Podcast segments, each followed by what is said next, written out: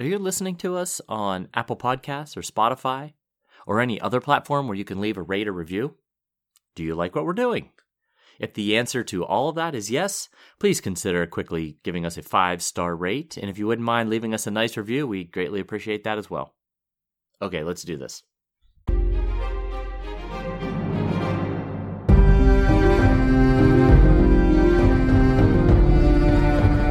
Hello, welcome to the Ghost of Harrenhal. My name's Simon. And I'm McKelly. Thank you for joining us for episode 30 of our chapter by chapter book review of A Song of Ice and Fire by George R. R. Martin. Today, we'll be discussing chapter 29 of A Game of Thrones, which is Sansa 2. As always, we'll chat about the chapter and try not to spoil any future plot points for you. And hopefully, we'll provide you with some entertainment along the way. We'll summarise what happened, discuss our thoughts on it, provide some useful background, compare it to the TV show, indulge in a little pedantry. Be sure to check out the show notes, they'll provide some extra information in case you need it. We may sound a little bit different, we're social uh, distancing from the microphone. is, We're that trying. right? is that the right phrase? I think Social so, yeah. Um, I'm a little concerned about the show notes. Uh, uh, my sister has started listening, my older sister. Uh-huh. And I was saying she's not reading, she's just listening. Relying. Yes, just relying on us. And I said, are, are you using the show notes? Are they helpful? And she said, What are show notes? And I was like, I don't know. so I hope I hope you guys find the show notes. They're they're there. I, I thought you were going to add something to that sentence. I hope you find them useful. Useful, yes. Find them. Step one, find find them. Step two, I hope that they're uh, useful. All right, well, this is a long chapter, so let's get down to business. Okay. Quick recap of what Sansa was up to last time we saw her. Last time we saw Sansa, um, she'd been celebrating with Ned and Arya the news that Bran had awoken, and she was uh, annoying Arya by being extremely excited about the forthcoming tourney. Right. And uh, annoying Ned as well. Uh, yeah, He well- said, You guys aren't going. And she said, But please. Yeah. I'm going to guess he's going to fold on that, as we'll see in a second. All right, let's. Why don't we give them the summary? Let's do it. So the day of the Hands tourney has finally arrived, and Sansa couldn't be more excited. She travels to the field in a litter with Septa Mordane and Jeyne Poole. She's captivated by the spectacle of it all. The knights in their shining armor, the banners whipping in the breeze, and the shouts of the crowd. Every famous knight of the realm is there, along with newly minted knights and unknown hedge knights. Sansa thinks it's even better than in the songs, which means a lot to Sansa. Sansa and Jeyne sit among the high lords and ladies as the jousting part of the tourney unfolds. Even their own household guard Jory Cassel participates, though Septa Mordane thinks he looks like a beggar in his unadorned armor. He does represent himself well when the action starts, though. Tragedy strikes when Sir Gregor's lance goes high and kills his opponent. The young man dies right in front of the girls. Jeyne cries hysterically over it and has to be taken away, but Sansa remains in control of her emotions like a, mm-hmm. a noble lady should. Yes. After the last victory of the day, Sir Loras Tyrell picked Sansa out of the crowd and gave her a red rose. When she looked up from admiring it, Petyr Baelish was in front of her, though she didn't know him. He said she had her mother's hair and touched her hair and cheek and then walked away. In the end, four knights remained when a halt was called due to the darkness. Sir Loras Tyrell, Sir Jaime Lannister, the Hound, Sandor Clegane, and his big brother, Sir Gregor Cl- Clegane. Later at the feast, Joffrey sits with Sansa and is sweet and charming to her all night. Sansa decides she couldn't be mad at him for Lady's death. It was Queen Cersei and Arya's fault. Later into the night, King Robert begins shouting at Cersei, insisting he will enter tomorrow's melee and she can't forbid him to do anything. When Queen Cersei leaves, Joff tells Sandor Clegane to see Sansa safely back to the Red Keep. On their way, Sandor takes issue with Sansa's fake politeness and her calling him Sir. He insists he's not a knight. After making her look at his burned face, he tells her that Gregor did it to him when he was a small child, just because he was playing with one of Gregor's toys. When they arrive at Sansa's room, Sandor says, she tells anyone about their conversation, he'll kill her. And I think he meant it. Yes. Certainly don't want to uh, test her luck on Ah, yeah. but it's interesting. It's interesting that they they have crossed paths a few times. Yeah. the Hound and Sansa, and uh, each time I don't know. I don't know if he likes her in some way. I mean, he seems like he's not a very emotional guy, but he seems to emote towards Sansa more than he does towards other people. True. I mean, that seems like a secret that he wouldn't want anyone to know. Right. Why is he telling it? Why is he telling it to this young girl? you know? Exactly. Anyway, so it's possibly the longest chapter of the book so far. A lot, a lot goes on, but a lot of it is just sort of sort of jousting action, which Yeah. isn't an awful lot to talk about. It's fun to read. but- Right. It it really is. It's Yeah. it's a fun chapter, but when preparing for this episode, I was like, "Yeah, boy, what are we going to talk about? Other than about?" relating the jousting, we, we could run at each other either side of the table, reenact. Let's turn this camera on. and- Anyway. But Sansa loves it. She's overwhelmed by the spectacle of it, especially the way the knights appear. Yep, right off the bat, we're introduced to many of the knights in the tournament. We get uh, a look at Sir Jaime Lannister, Sir Gregor Clegane, Jon Royce, Jason Mallister, Thoros of Myr, six of the Freys, and Lord Walder's bastard son, Martyn Rivers. And just a quick reminder, because you're going to hear these names mentioned, these surnames mentioned throughout. Each area of Westeros has a last name given to natural born children or bastard children. We've got Snow, which is obviously in the north. We've got Rivers in the Riverlands, Stone in the Vale, Sand down in Dorne. Dorne. Yep.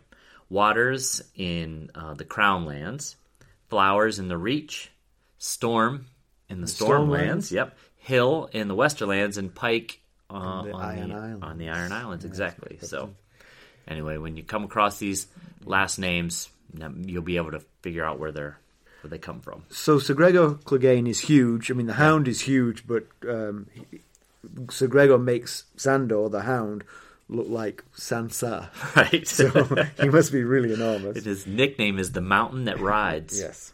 Which that, that paints a, a visual. Yeah, right yeah, there. yeah. So, um, as we said, there's there's new knights, there's unknown hedge knights trying to make fame and fortune. Yes, there's a there's a particular. He's not a knight, but there's a, a particular entrant into the tourney named Jalabhar Xho, who scares Jeyne Poole. Which that that's you were saying. I think it was last episode or so how much you liked the name Masha Heddle. Uh-huh. And I, I really like this one, You like Jalabhar. Xho, yeah. I just like to say it, Jalabhar Xho. Yeah, yeah. So he's an exiled prince from the Summer Islands, which is south of Westeros. Yes, we'll talk a little bit about the Summer Islands and the background info. But Jeyne has a different uh, impression of Beric Dondarrion. Yes. Who she's willing to marry on the spot. on the spot. Which Beric Dondarrion, you might remember from the last Ned chapter.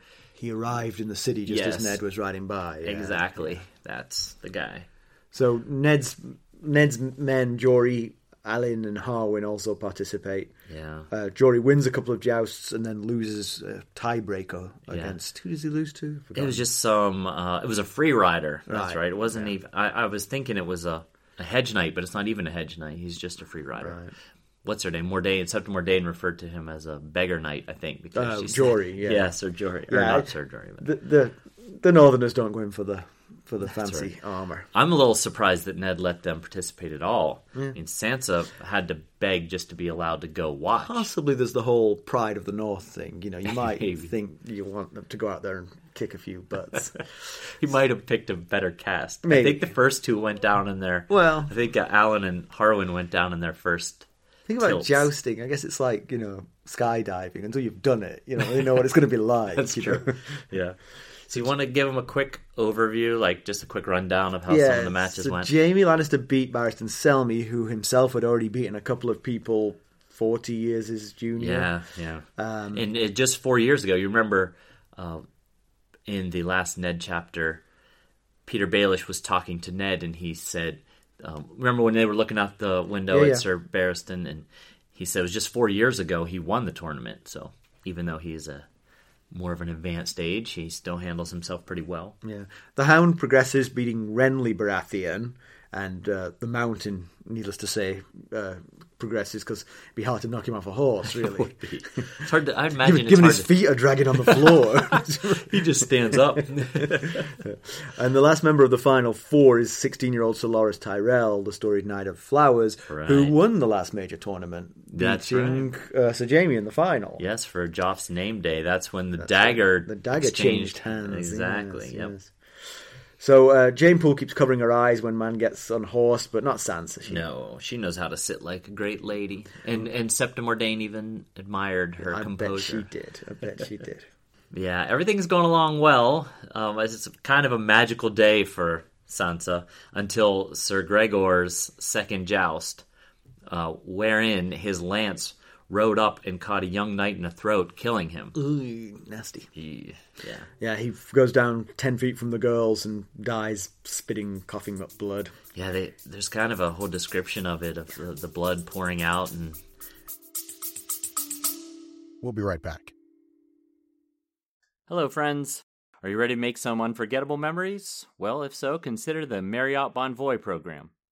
Discover the perfect destination for your summer getaway and unlock exclusive deals on luxurious accommodations.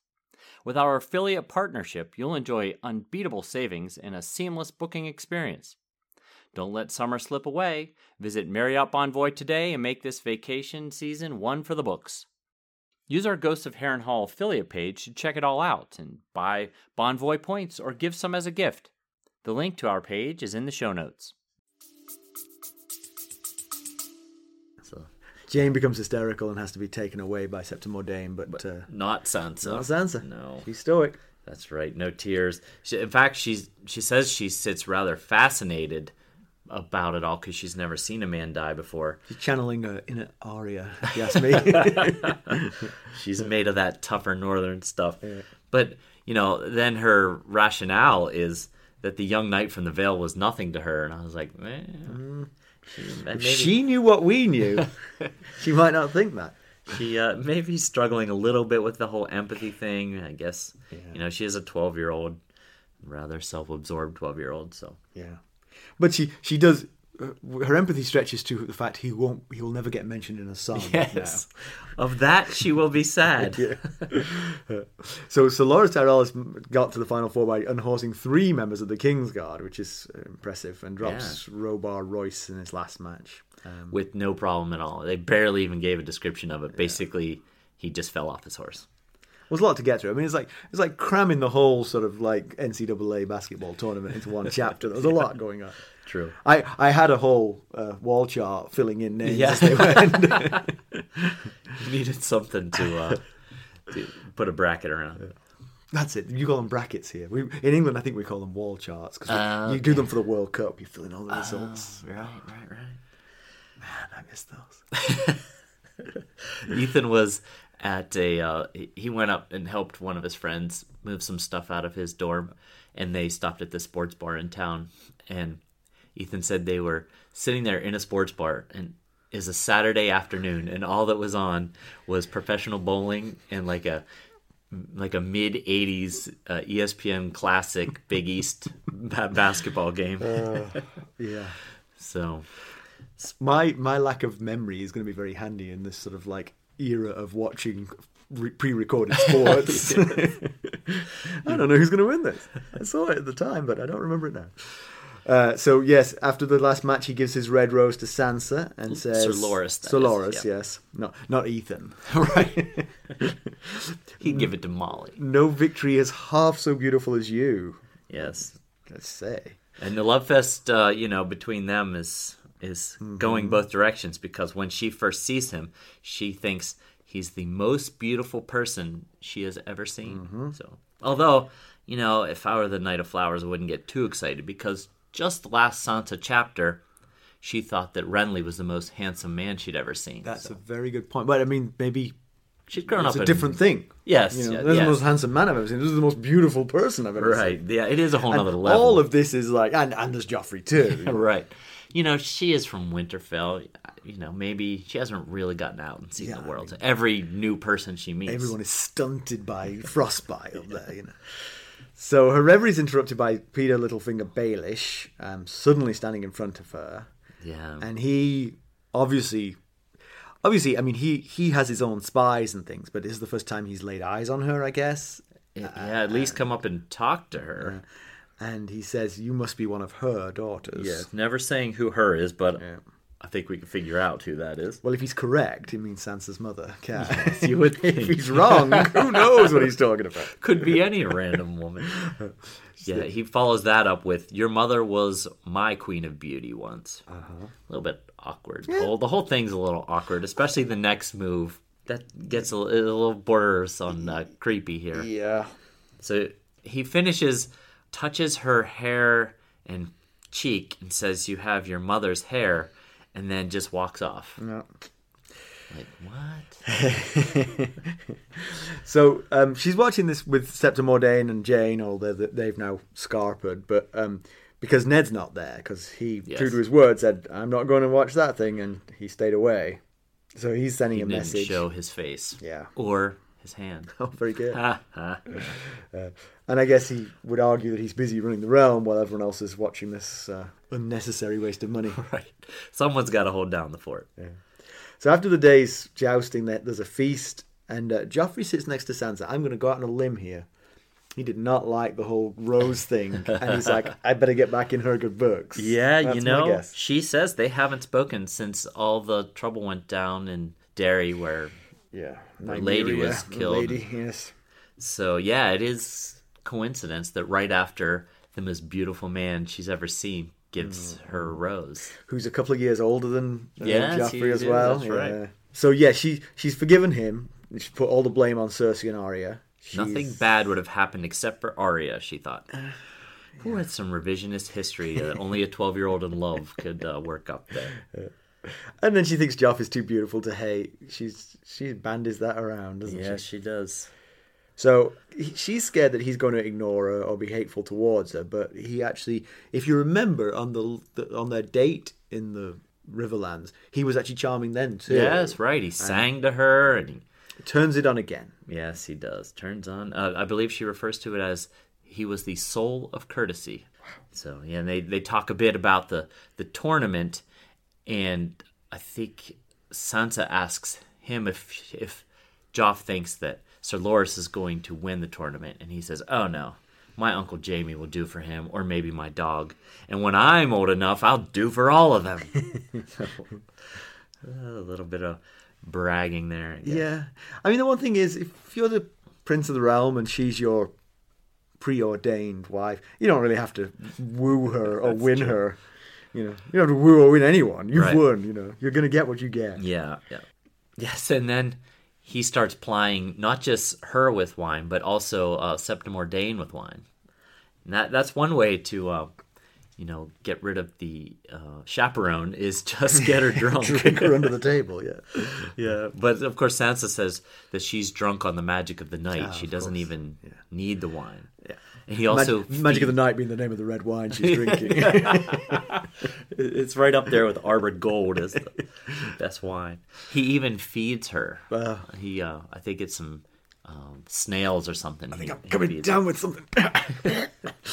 uh, so then the feast is interrupted when the king suddenly starts shouting at the queen. Yes. And, uh, Hey, as Sansa says, as drunk as a man could be, and this is Robert, so that's got to be pretty drunk. Yeah. Although I'm gonna guess she hasn't seen Robert in all his spectrum of Yeah, drunkenness. that's true. That's true. I'm sure he's got more in him, or potentially. Um, he says that she's not to tell him what to do. Uh, Robert says Cersei is not to tell him what to do. He's king, and if he wants to fight in the melee, he will. Yeah. The So- melee, yeah, it's a huge battle, a huge free for all battle with forty-ish men. Last man standing wins. Right. Which sounds like a terrible idea for the king to enter into it in the first place. So although we, we in the next chapter we'll have a discussion about the what will actually happen when he goes into that Yeah. melee. He's not exactly been following the uh, Barristan Selmy workout routine.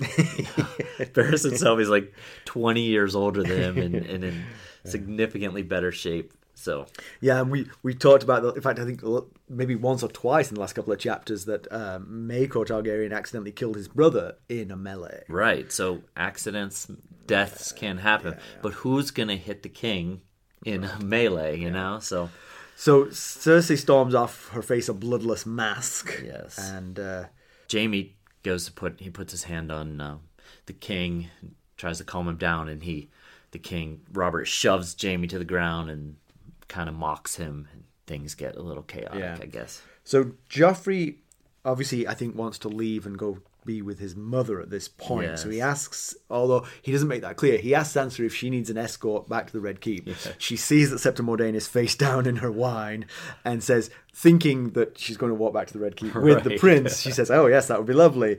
And uh, Joffrey calls for the Hound Yeah, to take her she's back. like, yeah, that's not what I wanted. Oh, I'm good. I'm good. I'm good. I'll, I'll get an Uber. No worries. yeah. So he bolts. Joffrey bolts and leaves Sansa Which with uh, you know what? I mean, it's a little bit. It's a little bit bad of him, but at the same time, he's obviously upset for his mother. I, Right. I'm going to forgive him. He's, Yeah, he's a young boy on that one. Of all the things he's done, this is like the least Yeah, offensive. true enough. So. Yeah, but the Hound finds it quite funny that Sansa thought it was going to be Joff. He can he can tell the in her disappointment. yeah. so he laughs at her, and then he says, "Her." Uh, he tells her to hurry up and says, "I may need to kill my brother tomorrow." So No time for this kind of thing. Yeah. As we'll, as we'll find out in a few minutes, there is no love lost between the two of them. No. So Sansa's terrified of his burn face, but she's too courteous, courteous to comment on it. And she calls him Sir Sandor. And says he's rode gallantly today. yes. Which he does not take well to both the um, what he deems to be fake praise and also referring to him as Sir because he uh, has a hatred of knighthood. He believes it to be hypocritical. Says that she's a pretty little talking bird who repeats pretty little words that she's heard. So then um, he tells her that Gregor killing the young knight wasn't an accident. The knight didn't have a squire to properly fit his armor. Yep. And the gorget, which covers the throat, wasn't fastened properly. And so he thinks that Gregor didn't fail to notice it. And actually, he said, Gregor's lance goes where Gregor wants it to go. Right. That uh, that's quite the accusation from one Yeah. brother to another. But of course, I mean, it could just be that, that Gregor is a psycho who, Yes. when he sees the opportunity to kill someone, takes it rather than doesn't take it. Yes. Because he's a psycho. as we learn in their very next thing they talk about, he's definitely got some temper issues. and Yeah. Possibly is a sociopath. Yeah. So, so Sandor, the hound, Yes. tells Sansa of how he came to have a burned face at the hands of Gregor, the mountain. He think he says that most people think it's just a battle scar. He said one idiot asked if it was dragon's fire, but really there's a, a story. Yeah. We'll be right back. This episode is sponsored by Audible. To get a free audiobook, or two if you're an Amazon Prime member, go to our exclusive URL, audibletrial.com slash ghosts Harrenhal. You can find the link in our show notes. So when Sandor was six or seven, um, the woodcarver from the village sent gifts to the boys. Sandor liked the toy knight that Gregor was given. Gregor was five years old and didn't care about the toy, but Sandor took it and played with it, and Gregor found out. Oops. He picked him up and shoved his face into burning coals and held it there until he was dragged away. Yes, three he said three men. It took three adult men to pull him off. He mentions that Sandor would have been what, like eleven or twelve at the time, and that he was already six, six foot feet, tall and uh, built as strong as an ox, I think, is what it was. So, and then of course his dad covered for Gregor and said that uh, Sandor's bedding caught on fire. So, and then he he mentions that Sandor mentions that they treated the burn with ointments, and then he says, and four years later, Gregor got his ointment when he was knighted by Rhaegar Targaryen, and so began his hatred of Ah, knights. that's where it stems from. Ah, Yes. there you go. My- This is what we were. I think we started this Yeah, episode. well, why is he telling her all this? Right. It's just a, it's a strange family secret, which he clearly is embarrassed about. Yeah. He doesn't want people to know generally, but he's volunteering it now. I mean, maybe, Yeah. Maybe he's been drinking at the feast too. Maybe he wants someone to know how Yeah. terrible a person Gregor is. Yeah. and I Yeah. think I think something about Sansa just sort of like yeah, breaks through his his layers. maybe. I don't quite know what it is. Right. Yeah. It's not Arya. You could see Arya's got that uh, unassuming. You know, she can get along with people. She, you could see her as really relatable. Sansa doesn't come across, especially for someone like Sandor, doesn't come across that way. So But it might just be because she's pretty. it could be he finds her fetching. That But it definitely humanizes him at the same time Yeah, being yeah, the yeah. opposite to Gregor. right and she's she's thinking as as the story's ending she's no longer afraid of him she's now more afraid for him. Right. So yeah, I think that humanized him a bit. The she he opened up and told her a personal story, and um, she puts her hand on his shoulder and says, "He was no true knight," which then cracks Yes. the hound up. He roars with laughter. Yes, wasn't exactly the answer, the the right thing to say, but you'll learn. So when Sansa gets to her chamber, Sandor tells her to keep quiet about what they've talked about. She says she will. Yes. Then- that's not enough. For Not him, enough though. for him. Nope, he nope. says, "If you don't, I'll kill you." Yeah, there goes that whole humanizing thing. so that I think you suggested this that he was embarrassed to have shared that story. Yeah, you know. to suppress it. he was probably you know they that was when they were still at the tournament grounds and then they had to ride in the you know a carriage over to the red keep and he was probably thinking why did i just do that and I, I, have, I have to say any oversharer you're laughing because you knew where i was going with this any oversharer knows that guilt Yes, um, McKelly is the most oversharing person I've ever known. I think. what about that lady at harris teeter she was pretty oversharing too Which one? The The- the wine- The wine lady. yes That's right. Because her, you met her husband later. and He Yeah, described right, her as an oversharer. I forgot all that. Yeah. Yeah. So there was a at the local grocery store. There's a lady who gave out free wine samples, and I used to hang out with her quite often because when I go to the grocery store, they're giving out free wine. I'll be there, and I knew this woman's life story just from like two or three times meeting her. Yeah. And then one time I went, and there was a guy giving out the free wine, and it was her husband. And I knew so much about his life. he was like, he was kind of mortified, but he also didn't even have to ask where I'd got it all from. I was like, "How's your dog?" He was like, "Oh God." oh, yes. yes, I too suffer from oversharing. In fact, there's a chair that I often sit in at lunch.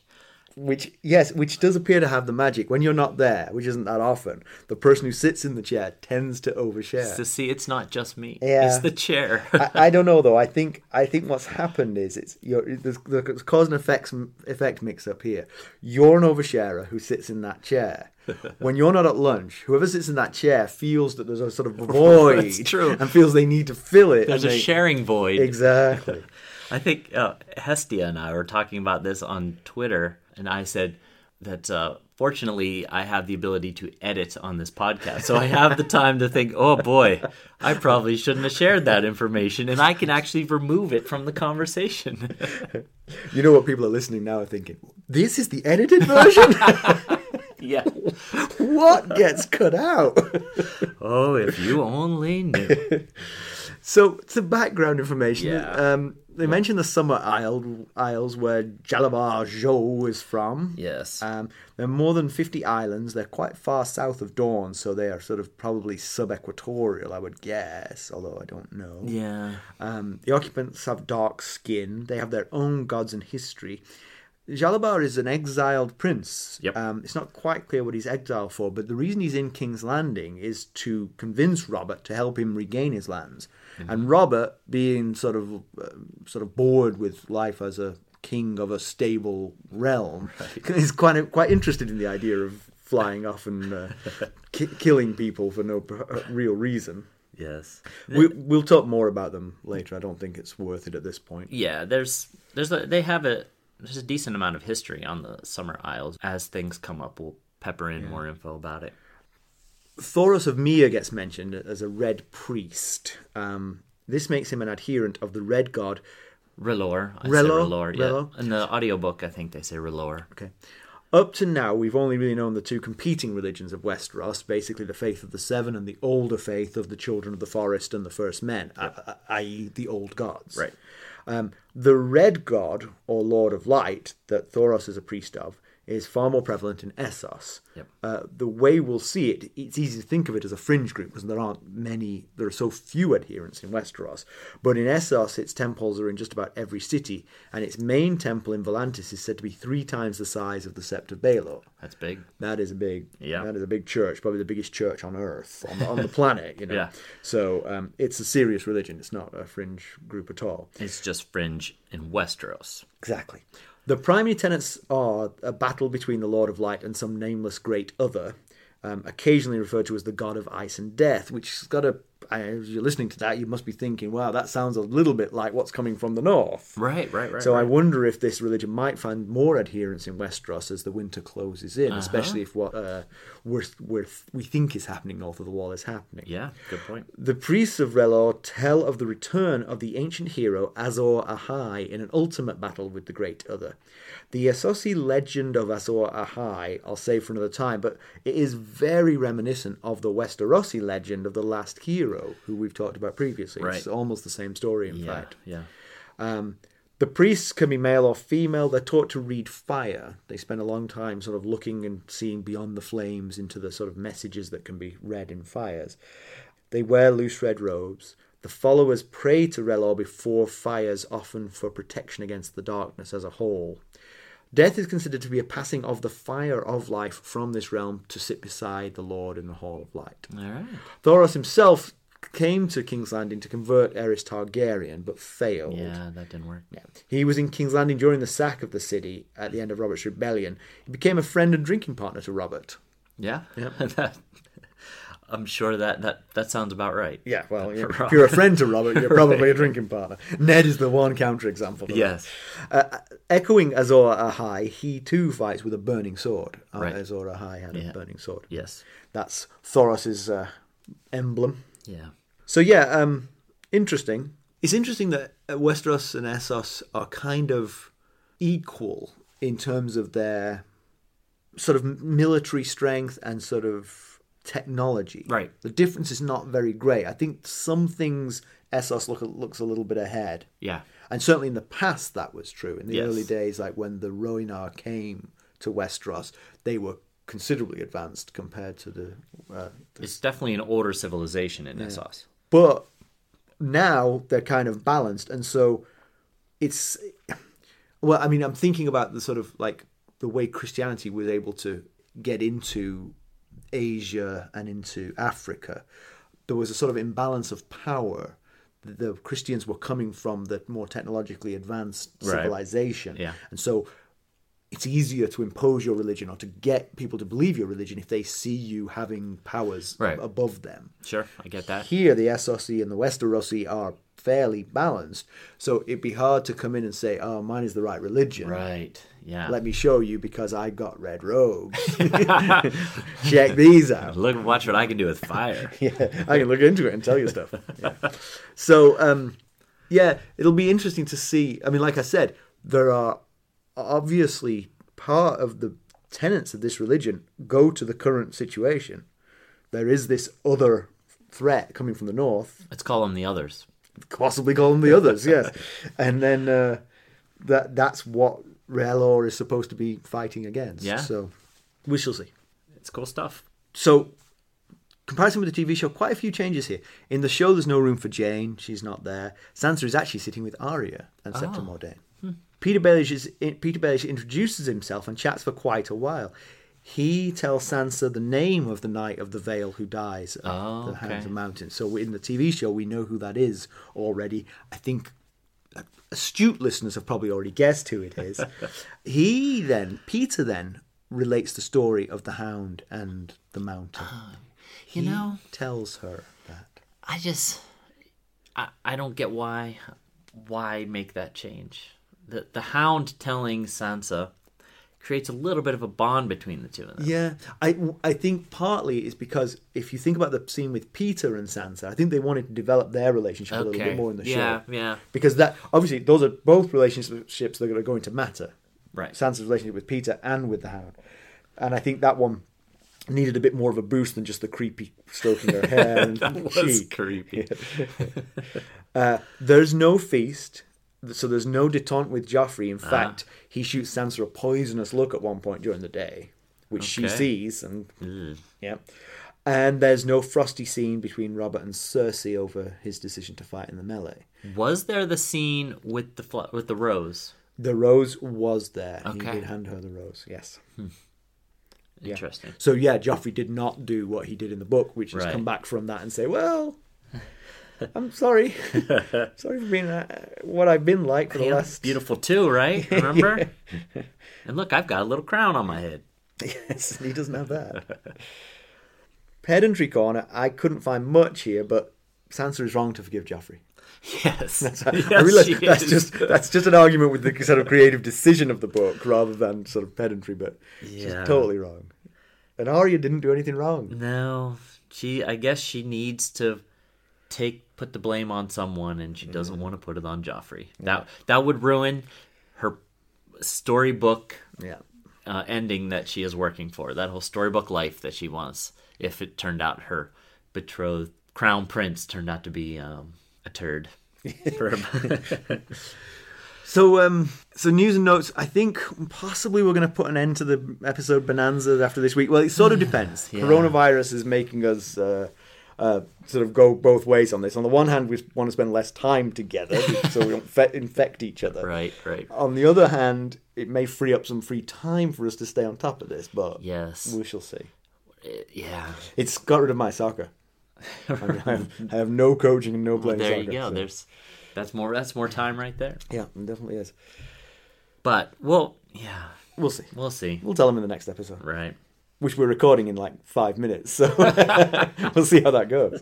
see if we've come up with a decision by then. That's that's the one thing about these uh, episode bonanzas. We have to record them so close together. Twofers. yeah. So in conclusion for this episode, uh, lots of action, not an awful lot of substance. Yeah, that's exactly. yeah, but there are some interesting relationships forming there. I mean, not not much between Petyr and Sansa, but they do meet for the first time Yeah. between Sansa and Sandor. Yeah, that's those are like you said. Weird one. Yeah.